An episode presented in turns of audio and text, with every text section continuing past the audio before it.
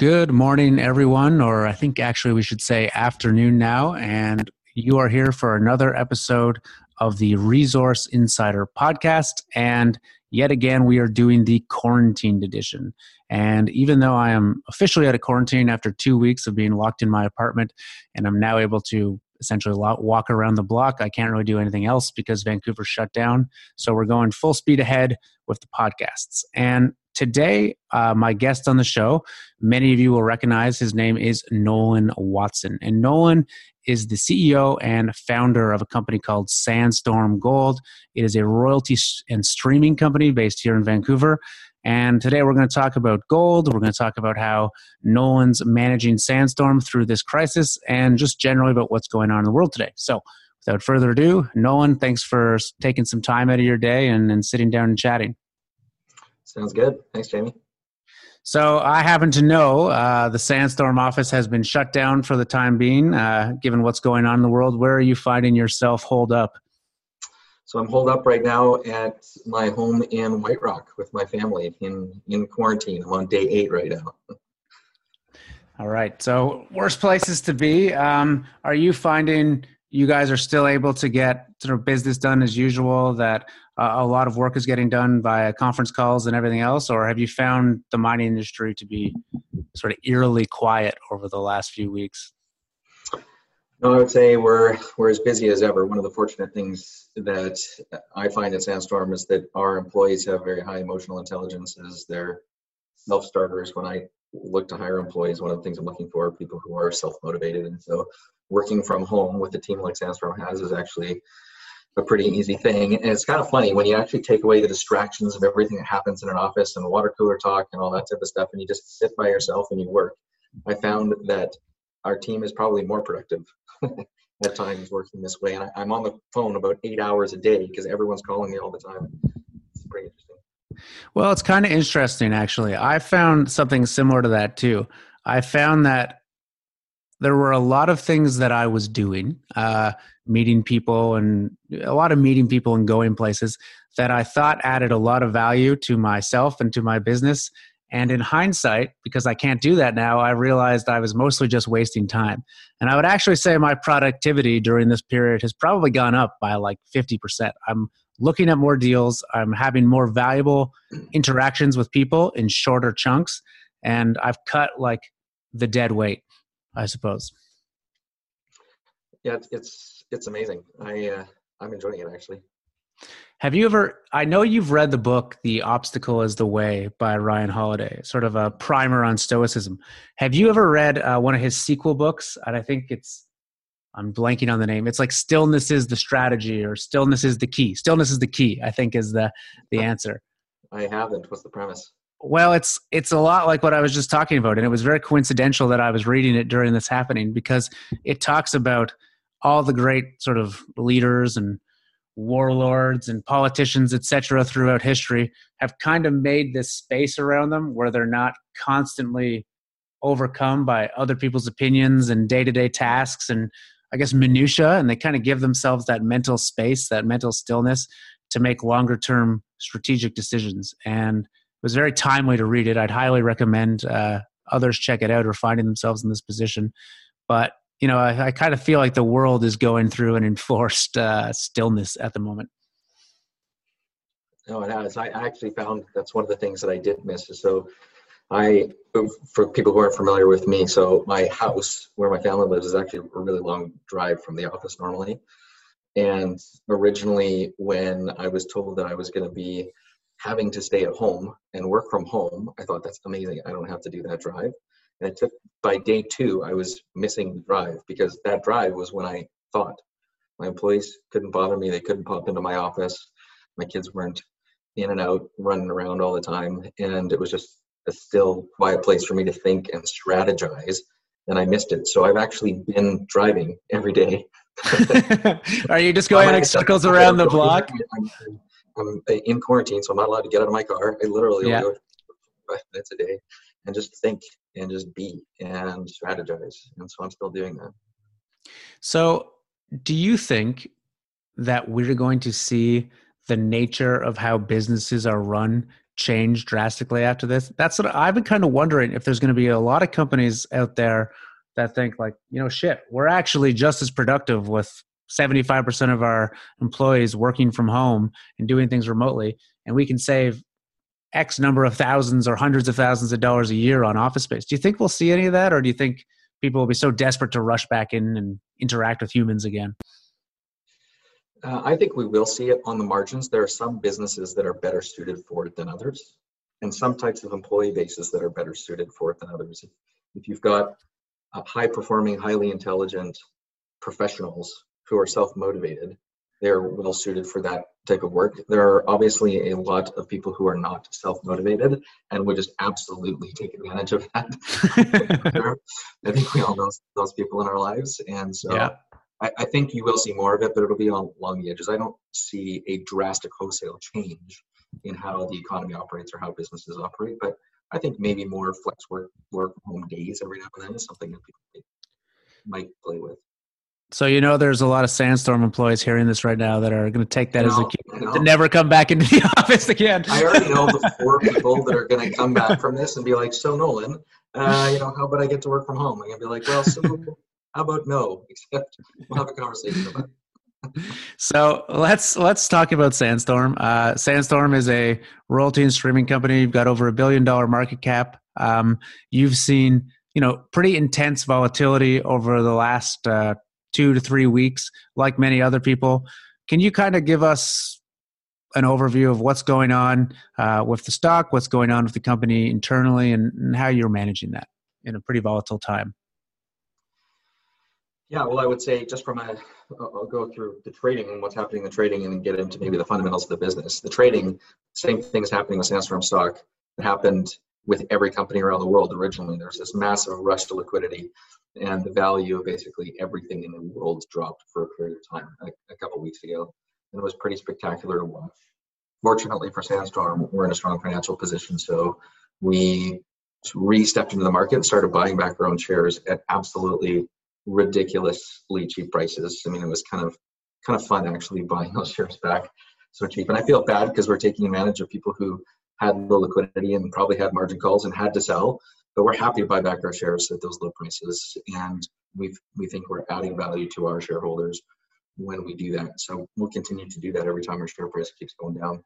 Having said that, what we've seen since then is that there has been sort of what you would expect in a situation like this this rush to gold gold prices are going up and very quickly the value of a number of gold companies including Sandstorms started going back up again and i think we're just we're in that upward trajectory i expect a year from now a significant increase in the value of most precious metal companies in the world, definitely a significant increase in the royalty companies. And so Sandstorm share price, I think, is starting to go up again, and, I think it's going to be a lot higher a year from now. So when you guys got hit pretty badly, and I think you went from you know you're getting close to eleven dollars a share, and you hit a low of I think four fifty at, at you know the worst couple hours there. So I was buying up that stock. Uh, my guy got my dad to buy up that stock. We were sitting in a ski chalet in France at the time, and I was like, "You, you need to buy some of this." Uh, he'd seen you know his portfolio, you know, very general stock portfolio hit pretty hard like everybody else, and was looking for ways to reposition, and so he came into that um, can you give us a primer on your view of why you think royalty companies are in a position to fare pretty well from this? Because you know you mentioned all all companies, but why royalty companies in particular? Obviously, you've got a bias for that. You started a royalty company, you run a royalty company, but what about that business model gives it a, an edge? I guess. Yeah, so I've been saying this for years because I've been in the royalty space for a long time. And one of the key advantages of it is when you're operating a mine, if there's a fire or a flood or an earthquake or political unrest or coronavirus, and you have to shut the mine down, you still have an enormous amount of costs on a daily basis, and your revenue is now zero. Whereas at a royalty company, your costs are absolutely minuscule relative to your normal revenue. So if you have any of your royalties paying, you are a cash flow positive company. So mines are being shut down all around the world right now. And if you're an equity holder of that mining company, that mining company is losing tons and tons of money. If they mm-hmm. have debt, they're almost certainly violating their debt covenants. And the question starts becoming will this company survive? I mean, will they survive at all? Is your equity going to go to zero? And in many cases, the answer will be no. But in some cases, the answer will be yes, that the company will come out of this crisis so financially uh, distraught that the mine will be sold off to someone else who has more, more cash. If you're an equity holder of a royalty company, you don't have to worry about any of those things. Uh, all the royalty companies are cash flow positive, even during this COVID 19 outbreak. And even with some of the, the mines that are the royalties being shut down, all of us are still cash flow positive. And all of us are going to have stronger balance sheets and more money coming out of this than when we went into it. And at the same time, what's happening is because we're cash flow positive, because we have strong balance sheets, because we have access to capital through data centers or whatever, the royalty companies are now being looked to by the industry, and Sandstorm included, as a source of capital. So if you're a mining company and you need money today, you're phoning the royalty companies and saying, hey, can, can we sell you a royalty or can we sell you a stream? So not only is uh, a royalty company a safer investment, but this is the type of environment where we get opportunities to grow. So, are you having people knock on your doors now and pretty oh. desperate to get some capital? Absolutely, yes. Now, can you tell us? Hard, can you tell us the next deal you're going to do? Because your technical team's sitting at home. yeah, but yeah. we're, we're being asked daily. So, on that note, you know, I read this morning that there was something on the order of 133 mines shut down uh, globally. I read that in a tweet, so everyone take that with a grain of salt because uh, I don't know if it's actually true. But you know, that begs the question: Do you think we're going to see a lot more mines shut down? I mean, we've seen Peru shut down pretty much altogether. Do you think we're going to see that spread throughout? I mean, Latin America and potentially the world. Yeah, I think there will be more mines shut down, but it'll all be for a relatively short period of time. I mean, I expect all the mines to be up and running later this year, the vast majority of them anyway. And so it will get worse before it gets better. But I think that from a, a mining company perspective, they're going to have to get the mines started up eventually, or just the, the total financial devastation to companies will be complete and absolute. And and they're going to have to get things going. So, you know, I, I kind of share the exact same view, but my my theory on this, my working theory, is that because of that situation, we've probably seen a bottom in physical gold. I think like we're getting a supply crunch. You know, people are very scared right now. I think gold is only going to go up from here. However, I do think we're going to see in, and I don't know the timeline, maybe the coming days, maybe the coming months, a really, really excellent buying opportunity of of equities in the hmm. space. I don't think we've seen a problem, or rather, I don't think we've seen a bottom. I've argued with a lot of colleagues and brokers who are kind of chasing stocks right now and trying to get in, feeling like they missed that absolute crash uh, that happened a couple weeks ago. I don't think we've seen the worst of it yet. I think the novelty of the stimulus package is going to wear off very soon when deaths in the US and throughout the world start to pick up and I think people are going to panic. So does that does that resonate with you, or do you think uh, I'm way off on that? I, I, don't think we've seen a bottom in the value of most companies around the world, including mining companies that are going to have to shut mm-hmm. down their mines. I do honestly believe we've seen the bottom in share price for all the royalty companies, and it's because people are once the rush to liquidity is over, and you can now start fundamentally valuing something based on what you think it's worth, and you realize that the royalty companies won't need to raise money if they don't want to they are cash flow positive, and all of the ounces that they were going to have uh, for cash flow, uh, producing cash flow, are still there in the ground, and they're still going to be produced. It's just going to be a few months delay. So I think the royalty companies have some water. So we've actually talked about, um, we talked about in this conversation, the idea of forced selling and market calls and how they impact the space.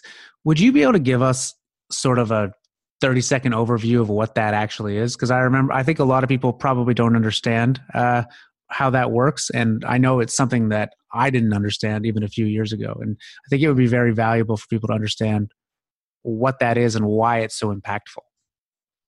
Yeah there's really two basic different forms of force selling that are happening right now. I'm, I'm oversimplifying it a bit but the first form is when you have a normal person what we would call a retail investor trading on margin so they've borrowed money from their brokerage firm to invest and buy more equities than they had capital to do. So you've got a person who puts $100,000 into their investment account, they invest that $100,000, then they go to their brokerage firm and say, hey, can you lend me more money? I want to buy more equity. And they will lend you that money, but against the value of your existing $100,000 of shares, which is all fine and good until the value of that $100,000 of shares goes down. So if they lend you another 50% margin, and so you've now invested 150,000 and the value of that original 100,000 and the new 50,000 starts shrinking as share prices go down, the brokerage firm looks, wakes up in the morning and says, Hey, we lent you money against the value of those shares. Those shares aren't worth as much anymore.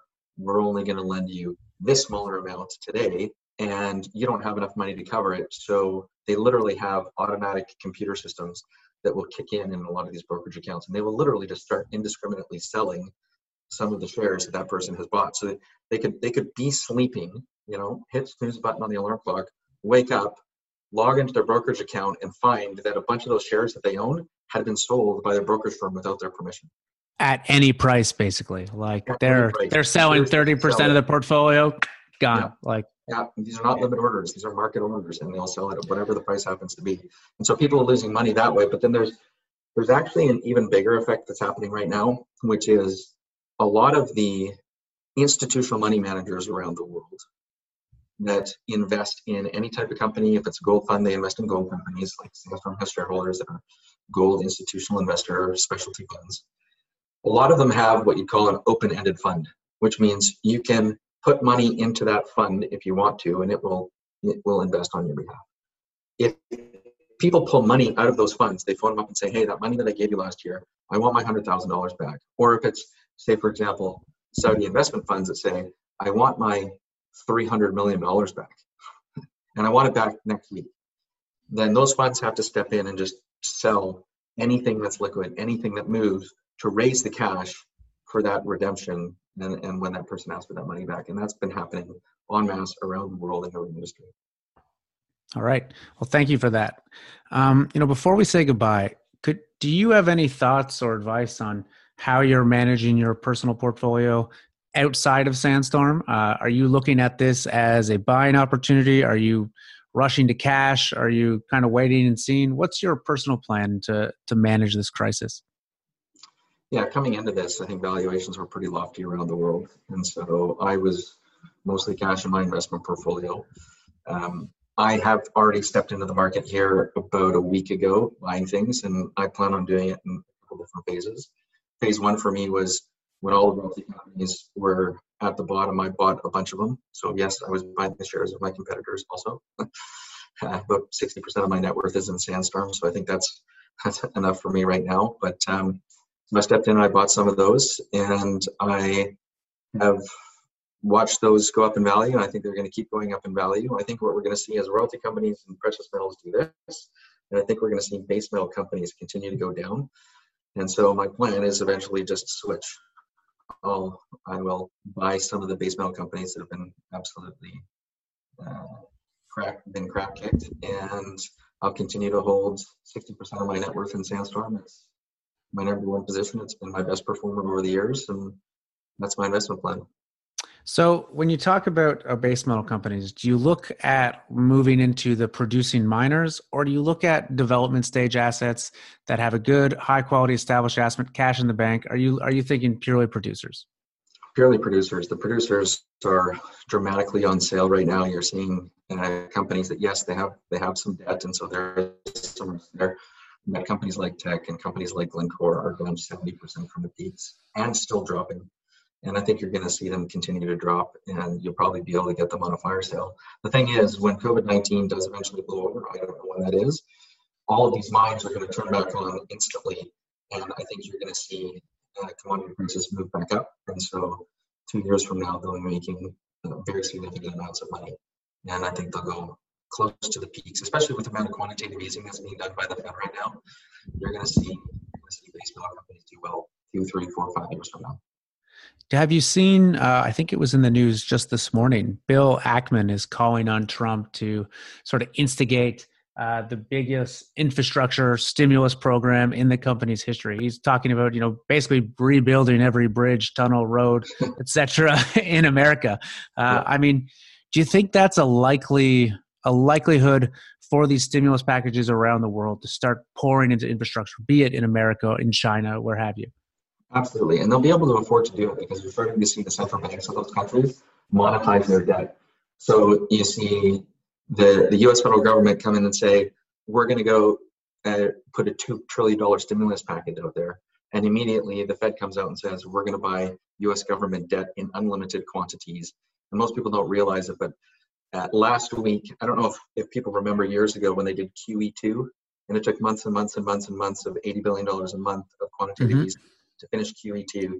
The Fed did the equivalent of QE2 last week.